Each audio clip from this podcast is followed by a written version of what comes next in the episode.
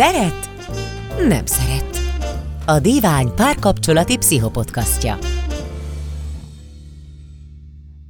Sziasztok, ez itt a Divány Szeret Nem Szeret podcastjának legújabb adása. Én Szabó Eszter vagyok a Divány szerzője, a beszélgető társam pedig Csonka Balázs, pszichológus, szexuálpszichológus. Sziasztok! Akitől azt igyekszem majd megtudni, hogy hogyan tartató fenn a vágy a párkapcsolatokban, hogyha ez egyáltalán lehetséges, és hát remélhetőleg arra is választ kapunk, hogy mitől tűnik el, és azt is megfejtjük, hogy mondjuk hogyan nem.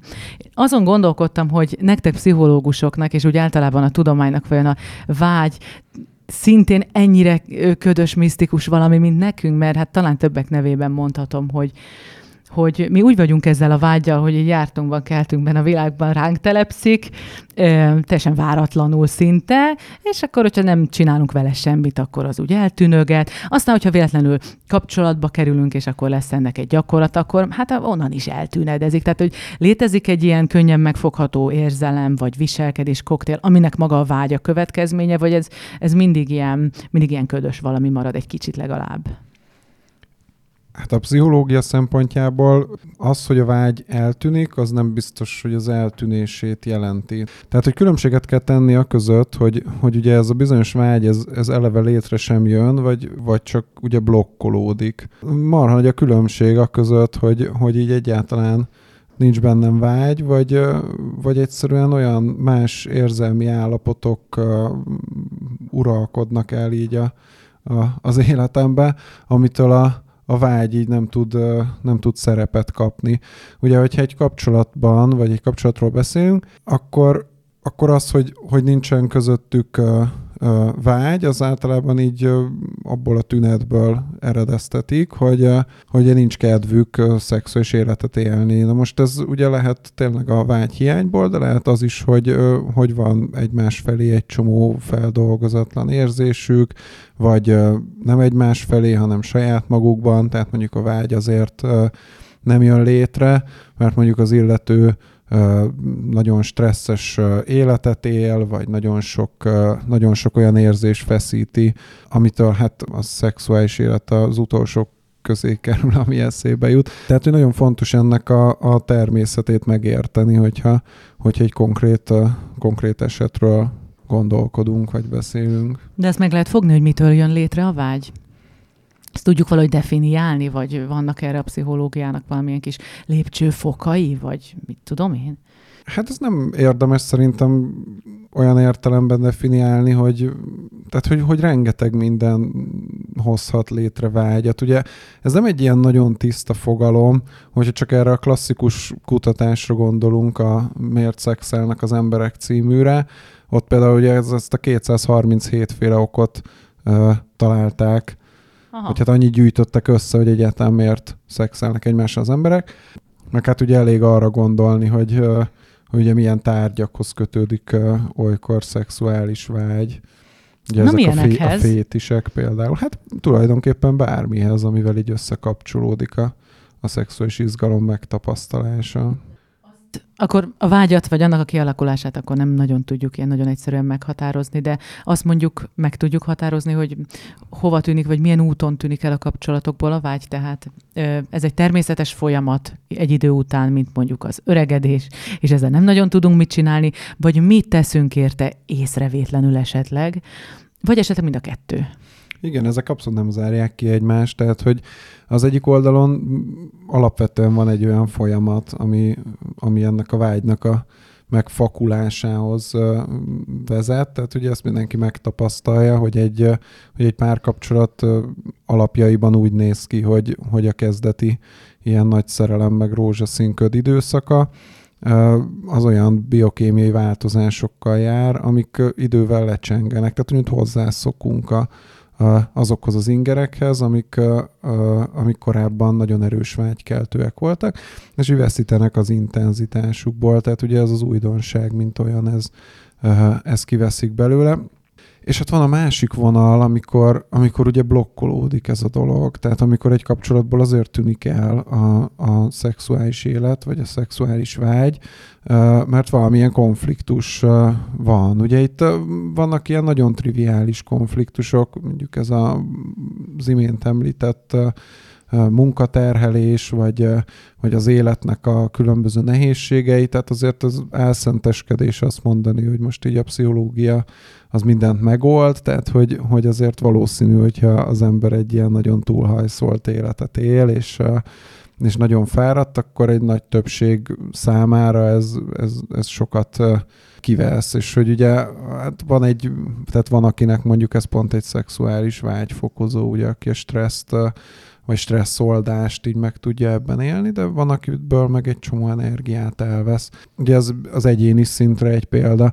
Kapcsolati szintben ugye azt érdemes nézni, hogy így egymással milyen kapcsolatban vannak a, az emberek. Tehát, hogyha így egy csomó meg nem oldott konfliktus, egy csomó negatív érzés egymás felé ott van a levegőben, akkor azért nagyon sokan úgy vannak vele, hogy, hogy, hogy ez így elfedi elfedi a, a vágyat, tehát hogy, hogy egy csomó frusztráció, dű tud jelen lenni a mindennapokban, amit nem feltétlenül élünk meg, tehát hogy, hogy ja, nem oldjuk fel ezeket a konfliktusokat, akár a legapróbb ilyen dolgokat, ugye, ami így, így zavar a másikban, vagy hát azt hiszük, hogy a, a másikban.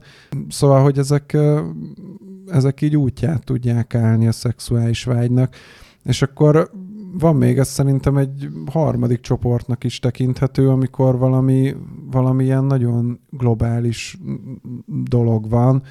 Ezt egy kicsit szerintem érdemes körüljárni, tehát hogy, hogy érdemes Mm, érdemes ilyenkor figyelembe venni a szexualitásnak ezeket az alapfunkcióit, hogy, hogy ugye miért, miért szexelünk alapvetően, ugye itt a, az a bizonyos 237 ok, az egy csomó olyat tartalmaz, ami, ami besorolható ezek alá, meg egy csomó olyat is, ami, ami ilyen nagyon specifikus, de hogy ez a három alappillére a szexualitásnak, az ugye a stresszoldás, illetve az örömszerzés, tehát ez egy, egy ilyen uh, faktor, a, az utódnemzés, illetve a kapcsolat erősítése. Tehát, hogy ebből nem mindegyik, nem mindegyik pozitívan értelmezendő abban az értelemben, hogy például az utódnemzésre azt mondhatjuk, hogy, hogy azért ez egy viszonylag ritka motívum, tehát hogy így sokkal többet szexelnek az emberek, mint amennyi utódot akarnak. Viszont ha megfordítom, akkor, akkor az látszik, és a gyakorlatban is az látszik, hogy például az, az abszolút tud egy probléma lenni, ami a szexualitásban jelentkezik, ami a gyerekvállalással kapcsolatos. Tehát mondjuk egy valamilyen funkciózavar, tehát például egy merevedési zavar, vagy egy orgazmus zavar, például meg akár egy vágyzavar is, hogy, hogy tök simán tud abból származni, hogy az illetőnek konfliktusa van mondjuk ezzel, tehát mondjuk fél a gyerekvállalástól, vagy fél az elköteleződéstől, és hogy ez, ez utána egy ilyen szexuális zavarban jelentkezik. Ezt gyakran nem szoktuk így konyhanyelvi szinten ide sorolni, vagy ilyen közgondolkodás szinten ide sorolni, de hát hogy tökre ide sorolódik, és rengeteg ilyen, rengeteg ilyen példa van erre. Ugye a másik kettő az egy viszonylag, viszonylag jobban ismert dolog így a, így a közgondolkodásban is, tehát az, hogy az, hogy a szexualitásnak mennyire célja az, hogy örömöt szerezzünk egymásnak, vagy az, hogy együtt töltsünk időt, és nem tudom, egymást kényeztessük, ez azért egy jobban belátható dolog, és ugye, ugye hogyha ezeket fordítjuk meg, hogy mennyire, mennyire akarom erősíteni a kapcsolatomat valakivel, akire nagyon ki vagyok akadva, vagy mennyire, mennyire akarom őt adott esetben így kényeztetni, vagy mennyire szeretnék neki örömet szerezni. Ugye hát ezek egy jóval beláthatóbb folyamatok, de hogy azt mutatják, hogy ezek a konfliktusok, amik egyébként adott esetben máshonnan származnak, vagy látszólag máshonnan származnak, azok így nagyon erősen bele tudnak játszani a szexuális vágy alakulásába. Tehát egy csomó energiát is elvisznek. Honnantól van a vágy eltűnésével akkora gond, hogy mondjuk érdemes szexuál pszichológushoz fordulni? Tehát ezt ti határozzátok meg, és van erre egy jó hát nem is tudom, mérőszámotok, hogy most akkor heti vagy havi hány alkalomnál problémás, vagy ezt mindig a pár határozza meg. Tehát arra gondolok, hogy még heti két alkalom az van nekik tökéletes, másnak meg olyan óriási visszaesést jelent, hogy ettől már teljesen pánikban vannak, és elmennek mondjuk a szexuálpszichológushoz. Tehát, hogy honnantól van ezzel gond, hogyan, honnan tudja a pár, hogy most a, a mi helyzetünk csak egy természetes ö, csökkenése úgy, a, úgy a, a, a vágynak, amivel talán nem is kell semmit kezdeni, vagy ez már tényleg olyan probléma, amivel érdemes egy szakembert felkeresni? Ez egy nagyon jó kérdés, ugye ez egy relatív kategória, ez mindig egy kulturálisan meghatározott valami, Méghozzá azért, mert hogy ennek a definíciója, tehát az, hogy vágyzavart úgymond diagnosztizálni lehessen, az ugye mindig azon múlik, hogy hogy kevesebbet szexel az illető, mint amennyit szeretne, most így egyszerűen mm-hmm. megfogalmazva. Tehát, hogy az olyan szintű csökkenés számít ugye problémának, ami problémának számít az illető számára, aki Aha. megéli. Ez ugye az egyéni szint, tehát valaki azt mondja, hogy hogy én azt tapasztalom, hogy az én szexuális vágyam csökkent, és ez engem zavar. Uh-huh.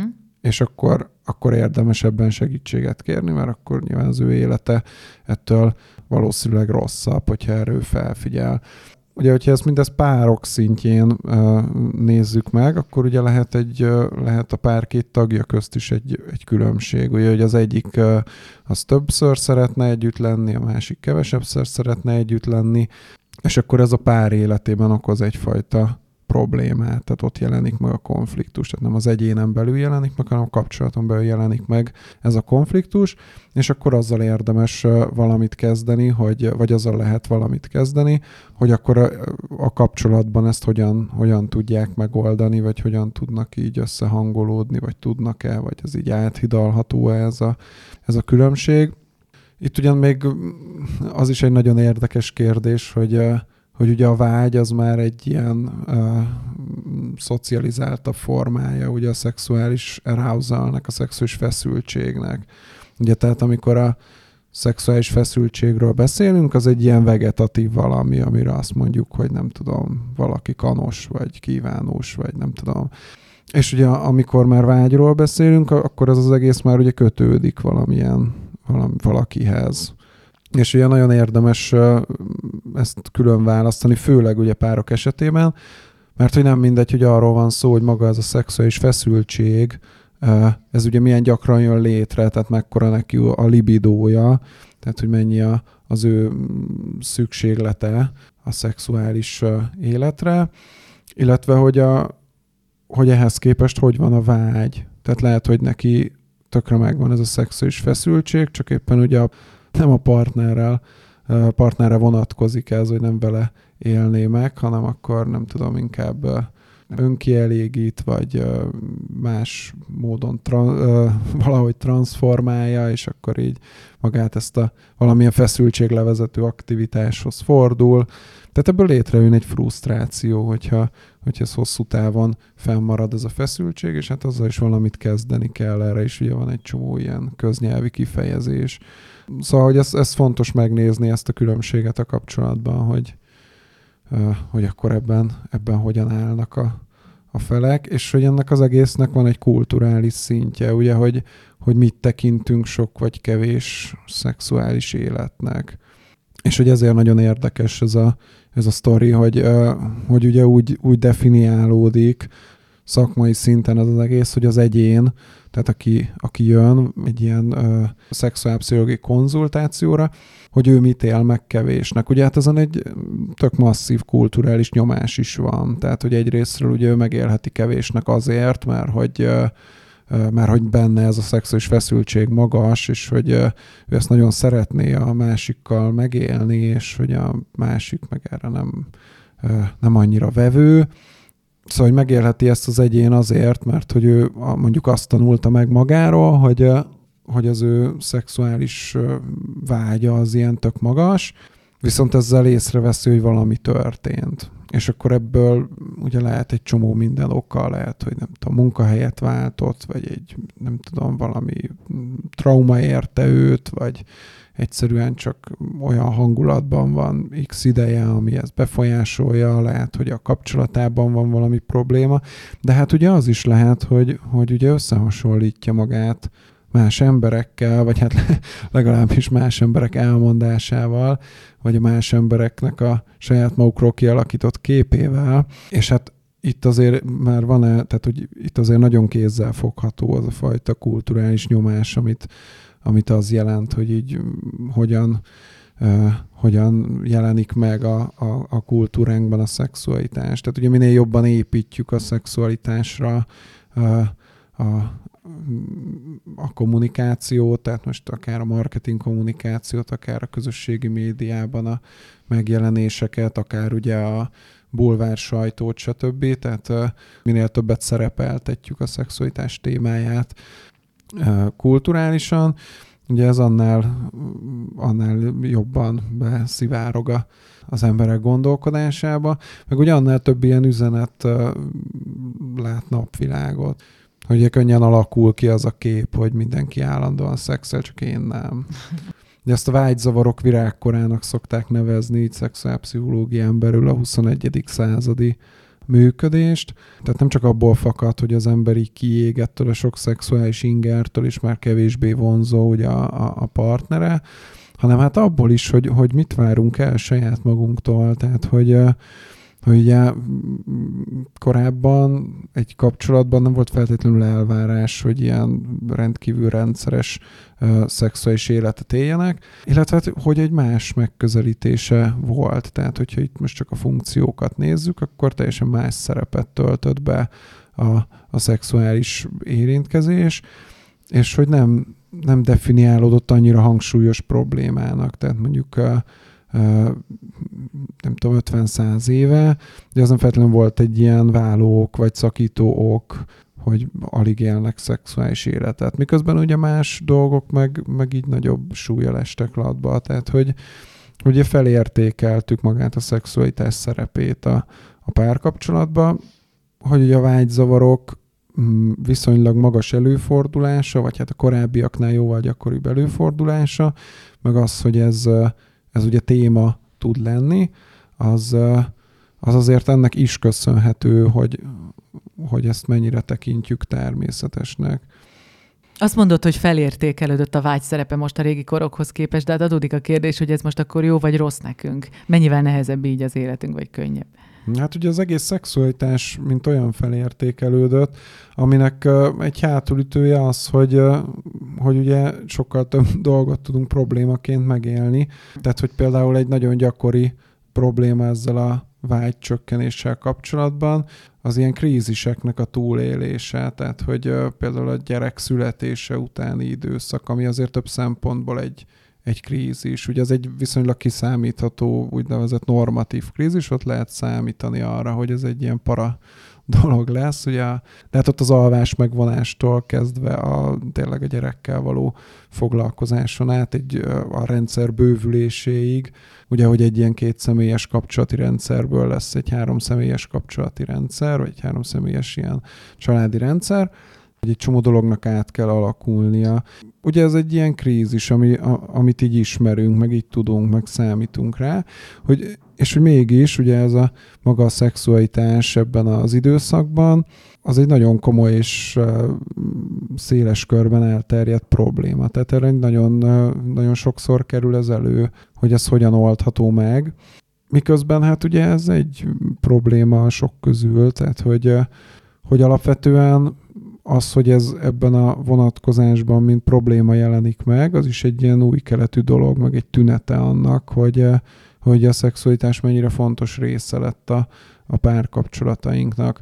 Hát az egésznek a napos oldala, vagy hát a, ami, ami miatt meg ez, meg ez tök jó, hát az, az meg az, hogy többet foglalkozunk vele, tehát hogy eh, ugye ha valami, valami nagyon nagy haszna volt a, a, a szexualitás előtérbe kerülésének, az pont az, hogy elkezdtünk erről tudást szerezni, és, és hogy ez viszonylag gyorsan eljutott az emberekhez ennek a jelentős része.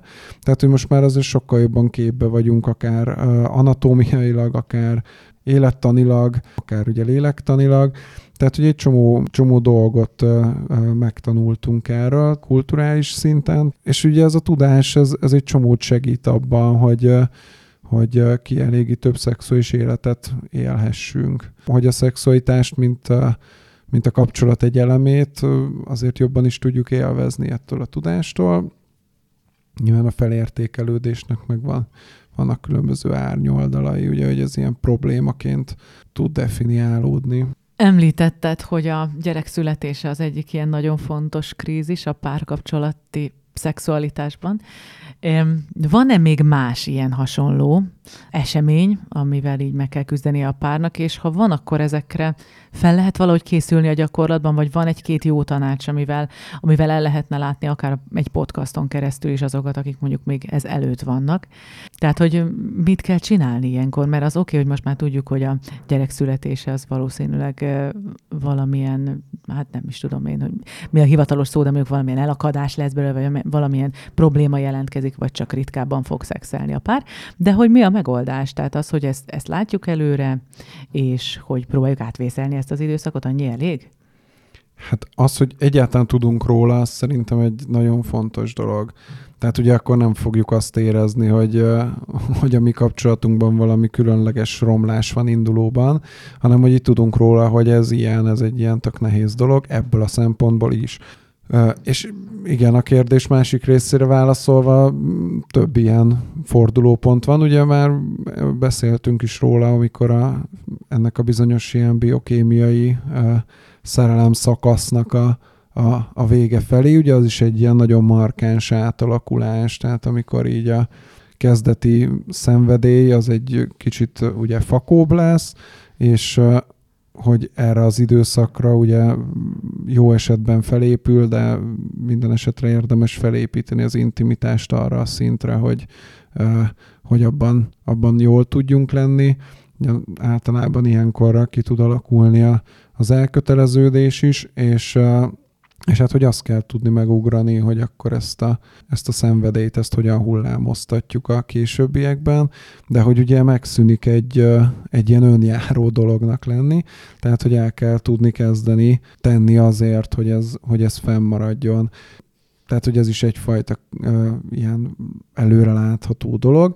De hát ugye van egy csomó nem előrelátható dolog, ezek a, hát ha bármilyen krízis, ugye, tehát a költözéstől a munkahely elvesztésén át a még ha nem is veszti el valaki, csak mondjuk mert a másik munkakörbe kerül. Tehát, hogy egy, egy, egy csomó hétköznapi jelenség, ami egyébként megviseli az embereket, hát az megviseli a, a szexuális életüket is általában. Szerintem itt nagyon fontos az, hogy, vagy nagyon sokat segít az, hogy, hogy egyáltalán tudatában vagyunk. Úgyhogy ez valószínűleg erre is hatással lesz. Mert itt ugye az a, az a nagyon veszélyes, vagy azt gondolom, hogy az egyik ilyen legfőbb veszélyforrás, hogy ez milyen folyamatokat indít el a, a, a, a pár tagjaiban. Tehát, hogy most ilyen kitekerten fogalmazva, mit kezdenek el gondolni arról, hogy mit kezd el gondolni a másik.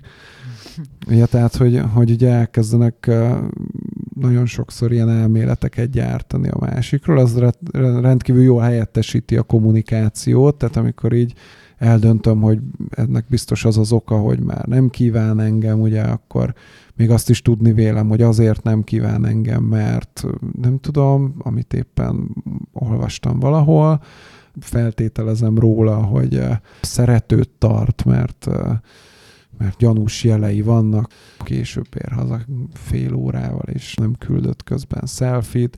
Szóval hogy mindenféle ilyen elméleteket gyártunk ugye a környezetünkről, ami hát egy párkapcsolatban nagyon sokszor vezet oda, hogy így egyszerűen elmegyünk egymás mellett, és hogy sokszor már ugye nem a valóságra reagálunk, hanem a, a saját értelmezésünkre, vagy a saját elméleteinkre, és, és hogy ebbe azért nagyon bele lehet nagyon bele lehet csavarodni.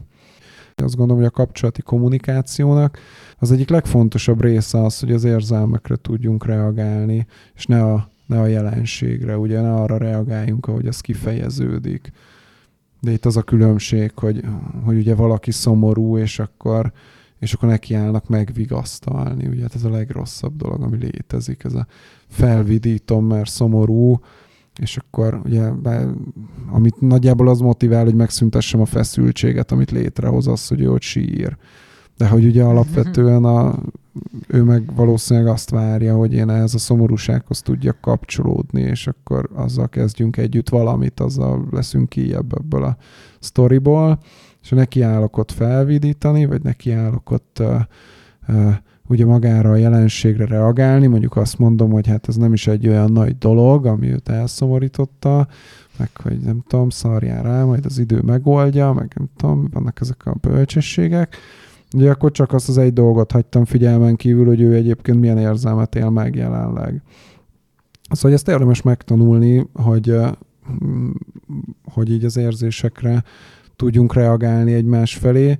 Nagyon, nagyon jól lerövidíti ezeket a dolgokat, és nem, nem hagyja észrevétlennek maradni ezeket a konfliktusokat, és így a háttérbe húzódva, vagy a háttérbe húzódva fennmaradni. Tehát, hogy, hogy ezek szerintem nagyon fontos dolgok. És ugye egy krízis helyzetben egy csomó ilyen negatív érzés van. Ugye azért mondtam most ezt itt el, mert hogy egy krízis helyzetben rengeteg ilyennel találkozik az ember, hogy, hogy ott van a másik, mondjuk mit tudom, ilyen elvesztette egy szerettét, vagy elvesztette a munkáját, vagy valami nagyon nehéz időszakon megy keresztül.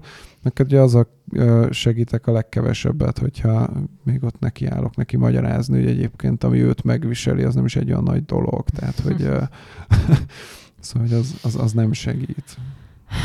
Hogyha a vágy eltűnése a téma, akkor meg lehet-e azt határozni, hogy honnan van visszaút, és honnan nincs. Tehát, hogyha hozzád elmegy valaki ezzel a problémával, akkor előfordulhat esetleg, hogy azt mondod, hogy ezen már nem lehet segíteni, mert mondjuk annyi idő telt el a legutolsó szex óta, vagy annyira rugalmatlannak látod az egyik partnert, vagy a másikat, vagy mindkettőt. Tehát, hogy van ilyen, amikor már nem lehet segíteni az egészen, vagy azt, ha úgy könnyebb, akkor úgy még jobb lenne, hogy meddig menthető ez az egész.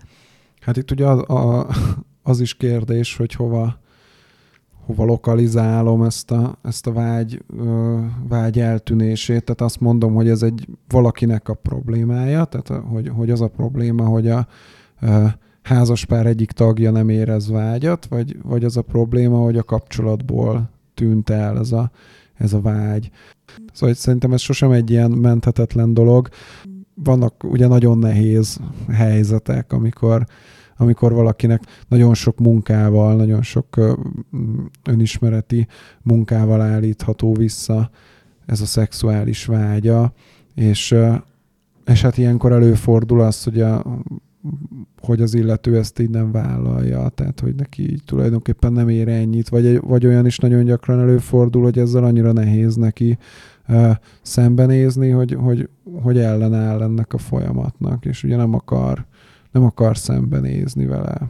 Ugye ezt nem tekinteném egy olyan helyzetnek, amikor ez nem oldható meg, pedig azért a valóságban nem feltétlenül oldható meg. Tehát ugye akkor megoldható, hogyha azt mondom, hogy, hogy ide jön a, a, az illető, és akkor neki reálisan van lehetősége abból, hogy, hogy kilábaljon, hogyha mondjuk ő olyan élethelyzetben van, vagy olyan, olyan traumák érték, akkor lehet, hogy ő a jelenben mondjuk nem képes ezzel dolgozni, és akkor ugye eleve fel kell készíteni arra, hogy, hogy ezzel dolgozni tudjunk. Olyan is van, hogy, hogy egyáltalán nem is motivált valaki. Ugye itt általában ugye ez nem az ő, nem az ő vágy zavara, vagy nem, a, nem az ő gondja, tehát hogy, hogy onnantól kezdve ugye nem is vágyzavar, hogy őt ez nem zavarja, ugye hát a uh-huh, szexuális uh-huh. emberek is élnek köztünk, akik teljesen jól el vannak, tehát hogy az nem egy, nem egy betegség, vagy nem egy, nem egy probléma, tehát hogy ő neki nincs rá igénye, nem csinálja, és tök jó. Ott már arról, tehát amikor ez mint probléma jelentkezik, akkor már általában az a partneré, vagy valaki másnak a problémája az, hogy hogy a másikból ugye eltűnt a vágy, vagy akár mindkettőjükből eltűnt a vágy. Ugye ott a kapcsolattal lehet ugyanezt megcsinálni, hogy a kapcsolaton ők hajlandóak-e annyit dolgozni, hogy, hogy ez így visszatérjen. Te elképzelhetőnek tartod azt, hogy egy pár egy-egy ilyen komolyabb, vagy nem is annyira komoly vágyzavart szakember nélkül meg tudjon oldani? És ha igen, hát most arra kérlek, hogy akkor magad ellen beszélj, beszélj egy kicsit, de hogy akkor erre milyen módszerek vannak, mondjuk azok számára, akik nincs lehetősége eljutni szakemberhez. Van, vannak esetleg ilyen kis tök egyszerűen, tök jól megfogható lifehackek, amikkel aztán a szexuális életünk megint olyan lesz, mint újkorában. Persze, hát az ilyen úgymond kevésbé eh, összetett ilyen problémákat, azokat, azokat simán meg tudja oldani egy pár. Na de hogy? Hát kommunikációval. Tehát, hogy, hogy szerintem az egy nagyon fontos szempont, hogyha valakik ezt tapasztalják, akkor nézzék meg, hogy ennek mi van a hátterében. Szóval, hogy az, hogy mióta tart, az, az például egy nagyon jó jelzője annak, hogy így, hogy így körülbelül mi, vagy hol érdemes keresni ezt a, ezt a dolgot. Tehát mondjuk, hogyha azóta tart, mióta, nem tudom, megszületett a gyermek, vagy mióta terhes a feleség, vagy a, vagy a nő, vagy azóta tart, mióta új munkahelyen dolgozik a valamelyikük, tehát hogy, hogy ezek tudnak ilyen eseményekhez kötődni, és akkor például érdemes arra felé is körülnézni. Ugye egy másik nagyon tipikus példa, ez az ilyen szimbiotikus kapcsolat, ez nagyon, nagyon érdekes. Ugye ezek, ezek az ilyen egymásra nőtt párok, tehát akik így minden időt együtt töltenek, és akkor erre nagyon büszkék, hogy ők hogy ők mindig mindent tudnak egymásról, és mindig, mindig együtt mennek mindenhova, és minden idejüket együtt töltik. Úgy tűnik, hogy ez mégsem olyan jó, úgy, úgy tűnik a hangsúlyodból, hogy ez talán mégsem olyan egészséges.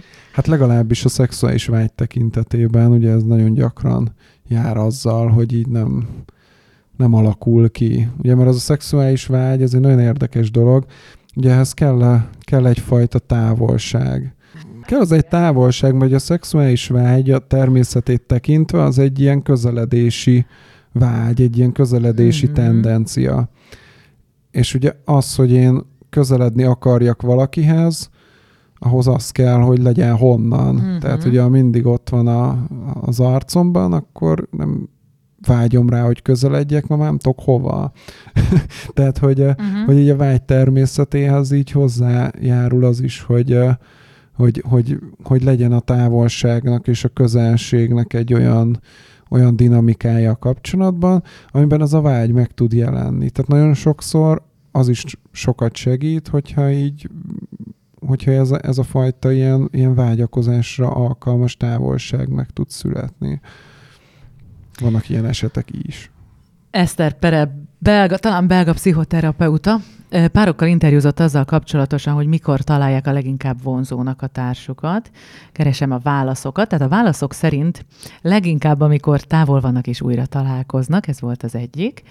Illetve amikor a kedvesük valami olyasmit csinál, amit, amit nagyon szeret csinálni, tehát elemében van, azt mondjuk lehet, hogy hozzá kell tenni, hogy kompetensnek tűnik valamiben, illetve, hogyha valamilyen meglepetésszerű újdonság történik velük, tehát ezt a hármat emelte ki Perel, és összességében tehát úgy tűnik, hogy a vágynak ezek szerint távolságra és újdonságokra van szüksége ahhoz, hogy, hogy újra megszülethessen. Akkor ennek mi a gyakorlata? Tehát akkor elképzelhető, hogy, hogy egy-egy vágy csökken, és akár azzal is megoldható, hogy, hogy új programokat szerveznek, vagy egy kicsit több időt töltenek külön, ezt így kell értelmezni? Uh, igen, tehát hogy... Köszi szépen, ré, ré, akkor mehetünk is tovább. Ré, részben igen.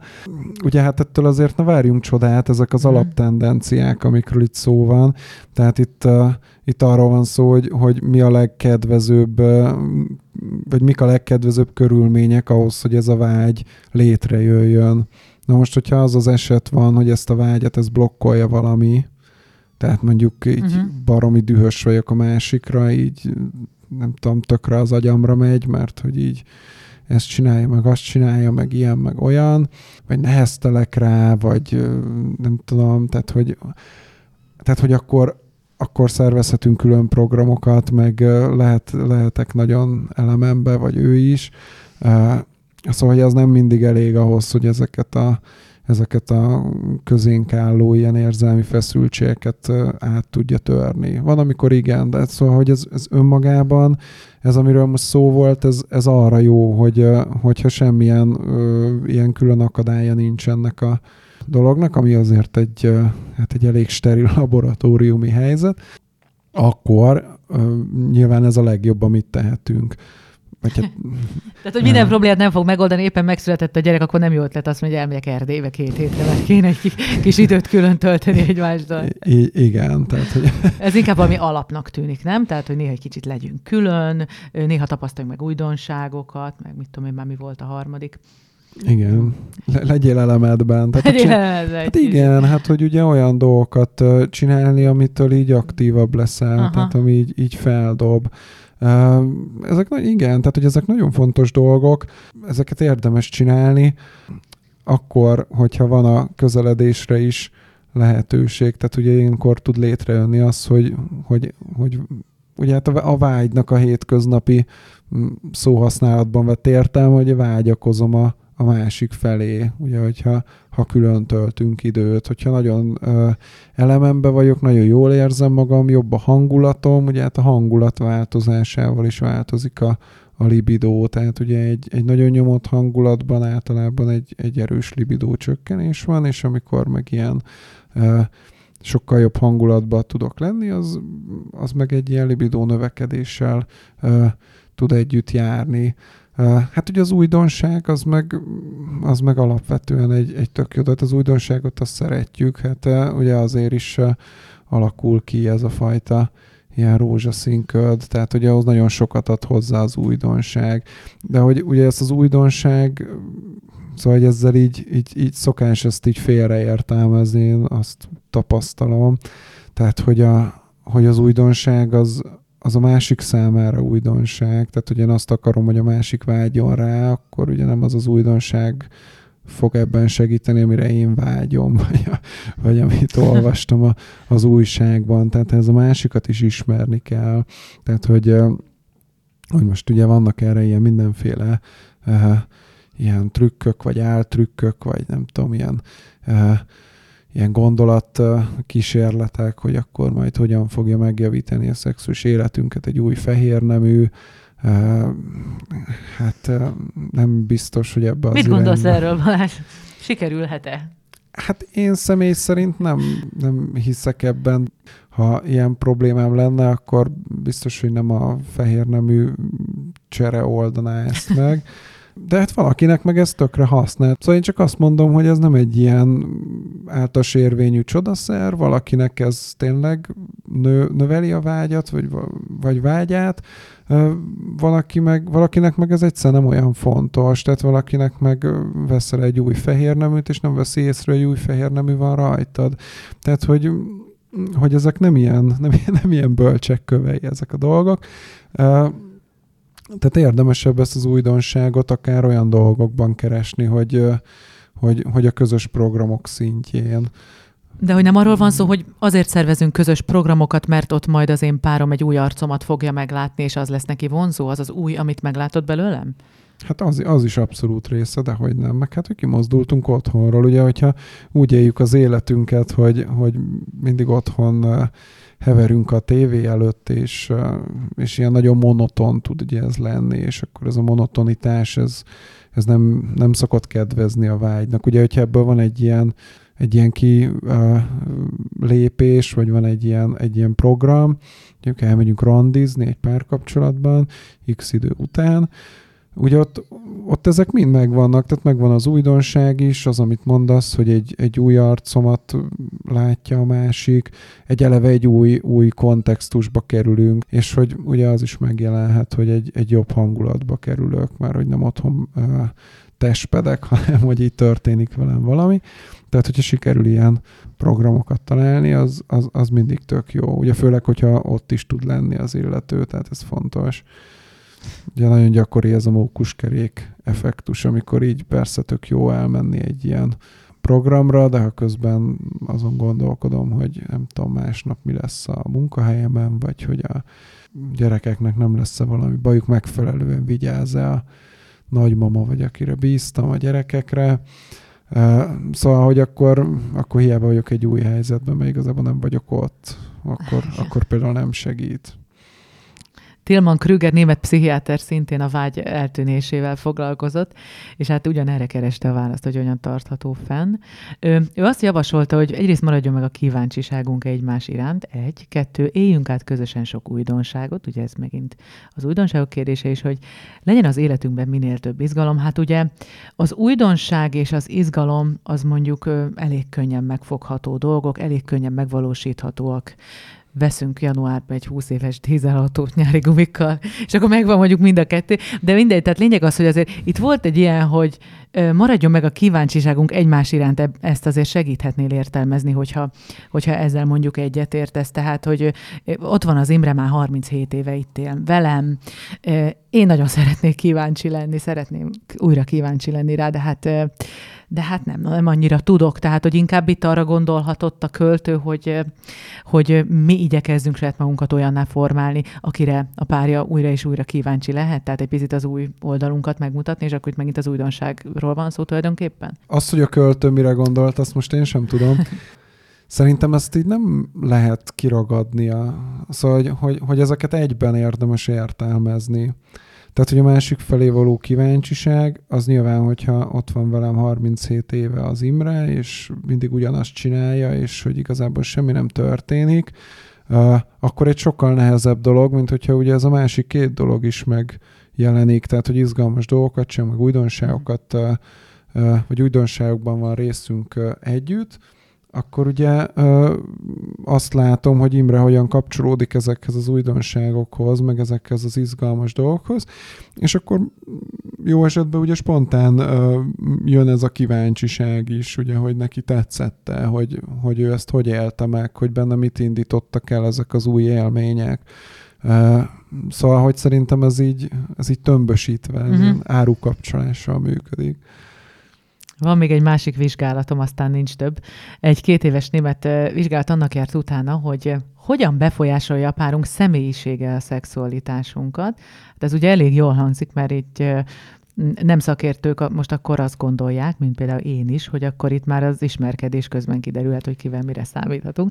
Tehát egyrészt mellékesen megállapították, hogy, hogy a nőknél és a férfiaknál is a nagyobb szexuális érzékenységet mutattak azok a személyek, akik kevesebb stresszről számoltak be. Hát erről volt is szó, ugye, hogy nem szerencsés a szexuális élet és a stressz találkozása de hogy a lelkiismeretesség skáláján jobban szereplők egészségesebb szexuális életet tudhattak magukénak, és hogy nem maradjunk egyedül a fogalommal, azt is meghatározták, hogy a lelkiismeretességet ebben az esetben olyan tulajdonságokkal határozták meg, mint az önfegyelem, a rendszeretet vagy az ambíció. Tudom, hogy nem tudod, hogy mire gondolt a költő, de ha véletlenül van ötleted, hogy ezt hogyan értelmezzük, akkor ez szerintem tök érdekes lenne. Tehát, hogy hogy jön a lelkiismeretesség a szexhez így egyáltalán. Tehát, hogy kutatási eredményeknél ugye nagyon fontos az, hogy, hogy milyen jelenséget, milyen változókkal ragadok meg ugye egy ilyen mérés során. Tehát itt most arról beszélünk, hogy a személyiséget én valahogy meg akarom mérni, az embereknek a személyiségét, és akkor azt mondom, hogy, hogy akkor ebből, ebből vannak ilyen vannak ilyen mérhető változók, tehát csinálok ilyen változókat azokból a személyiségi jegyekből, amikből én sejtem, vagy amikről én sejtem, hogy összefüggésben lehet a, a szexuális működéssel. És hát, hogy ezek több szintűek, tehát, hogy uh, például a lelkiismeretesség az egy ilyen vonás, tehát ez egy vonás szintű uh, dolog. Ugye az egy viszonylag állandó személyiségváltozó, tehát hogy ez egy viszonylag állandó személyiség uh, jegy ugye azt, hogy, hogy utána ezt az eredményt én hogyan értelmezem, én nem tudom, hogy ők konkrétan miket mértek, de az, hogy ez az eredményt hogyan értelmezem, az meg ugye arról szól, hogy ezt a változót, ezt hogyan általánosítom ki, tehát milyen uh, személyiségi jegyekkel, vagy milyen megfigyelhető uh, személyiségi jellemzőkkel hozom ezt így összefüggésbe. Tehát, hogy itt a mérhető valóság és a megfigyelhető valóság vagy tapasztalati valóság közötti kapcsolat, az, hogy az egy, az egy folyamat.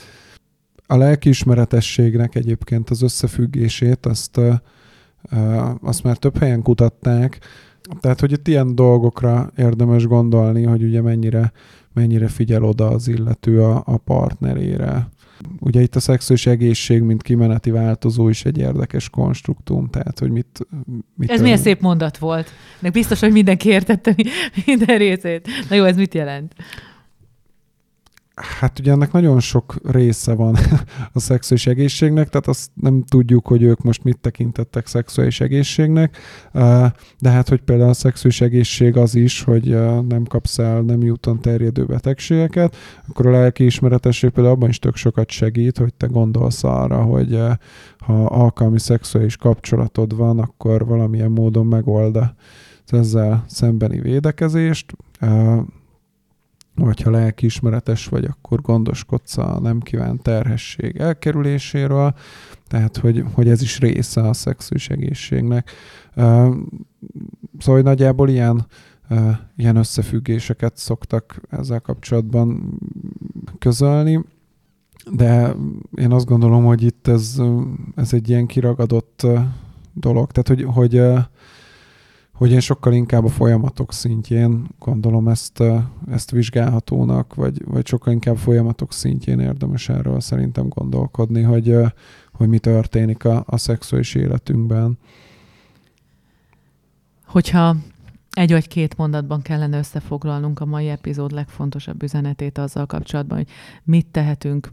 Egyrészt azért, hogy a vágy ne tűnjön el teljesen túlságosan hamar a kapcsolatainkból, de hogyha már ez mégis megtörtént valamilyen szinten, akkor mit tehetünk azért, akkor, akkor mit, mit soroljunk fel? Hát szerintem akkor haladjunk ilyen kronológiai uh-huh. sorrendbe, hogy így összejövünk valakivel, és akkor ugye van az, van az első időszak, amikor ez magától működik. Akkor tehát, hátradőlhetünk, ugye? Akkor még nem kell csinálni semmit. Mo- hát, mondja a podcast hallgató, meg persze én is. Igen, és, és hát, hogy szerintem az első, első fontos dolog, amit tehetünk, hogy, hogy ezt ne várjuk, hogy ez mindig magától fog működni. Uh-huh. Tehát, hogy ettől nem kell kétségbe esni, vagy az ember kétségbe esik attól, tehát nem számít rá, hogy ez, hogy ez nem mindig fog magától működni, akkor ugye ez a kétségbeesés, ez könnyen különböző elméletek kialakításához vezet. Tehát elkezdem annak az okát keresni, hogy akkor ez miért nem működik magától. És akkor ezt megtalálni vélemilyen dolgokban, amik valószínűleg nem igazak, hogy akkor biztos azért nem kíván már, mert valaki mást kíván, vagy mert másmilyen vagyok, vagy nem vagyok eléggé ilyen-olyan, amolyan. Szóval, hogy, hogy erre így, így lehet számítani. A, a másik nagyon fontos dolog, az, az szerintem az, hogy a, a kapcsolatnak a, a dinamikáját azt, azt próbáljuk meg, meg megtartani, és így, és hogy arra nagyon fontos odafigyelni, tehát hogy így hogyan, hogyan tudunk egymáshoz közeledni, és hogyan tudjuk az egymástól való távolodást is megugrani. Tehát ugye itt, itt egy stabilabb kapcsolat kell ahhoz, hogy, hogy ez a távolodás így minél jobban menjen.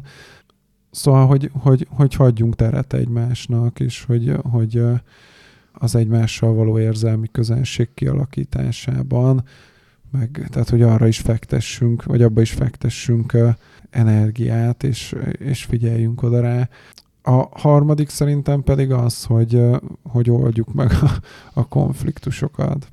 Szóval, hogy és hogy ez vonatkozik a belső konfliktusra is, és a, a, a kapcsolati konfliktusra is. Belső konfliktus alatt azt értem, hogy mondjuk nem tudom, munkahelyet váltok, ugye ez a gyakran függ össze, hogy valami munkahelyi problémám van, vagy konfliktusom a főnökömmel, vagy elvesztem a munkahelyemet, valószínűleg az önbecsülésem sérül elsősorban, és hogy ez, ezzel mit tudok kezdeni, tehát hogy, hogy ezzel, ezzel nagyon fontos foglalkozni, szóval hogy nem lehet ilyen dolgok mellett így elmenni, hogy majd így az idő megoldja, meg stb. Mert hogy ennek a hatása lesz a, a, a kapcsolatra is. Tehát, hogy, hogy ugye ebből egy csomó dolgot észrevétlenül hazavisz az ember, és és hogy ezeket nagyon fontos észrevenni, hogy ő amikor elkezd elégedetlen lenni magával, akkor ugye nagyon gyakran elkezd elégedetlen lenni a párjával ehelyett, vagy a gyerekkel, vagy elkezd elégedetlen lenni magával, és ettől így nagyon bezuhan a hangulata, és akkor ugye ilyen depresszív tüneteket kezd el produkálni. Tehát ezek nagyon fontosak, hogy, hogy ezekkel foglalkozzunk, és ugyanígy a, a kapcsolati térben kialakuló konfliktusokkal is, tehát hogy uh, hogy vegyük észre azokat a folyamatokat, amik a, a, a kapcsolatunkban történnek, és így, így ápoljuk ezeket. Tehát, hogy gondoskodjunk a kapcsolatról, hogy, hogy az jól tudjon működni, és hogy ne legyenek ilyen szunnyadó, látens feszültségek benne, hanem hogy azokat így próbáljuk meg a felszíre hozni, és így, így megoldani őket, mert hogy egyébként a, felszín alatt is feszültségek maradnak, és hogy többek közt a szexuális életünk is a kárát látja ennek. Ennyi fért mai adásunkba. Többi epizódot a divány.hu szeretnem szeret oldalán találjátok, ha pedig üzenetet szeretnétek küldeni nekünk, azt a szeretnem szeret kukac divány.hu címre küldjétek el. Köszönjük a figyelmet, sziasztok! Sziasztok! Ennek most sajnos vége. De ha kellene még, gyere el a divány.hu szeret-nem szeret oldalára.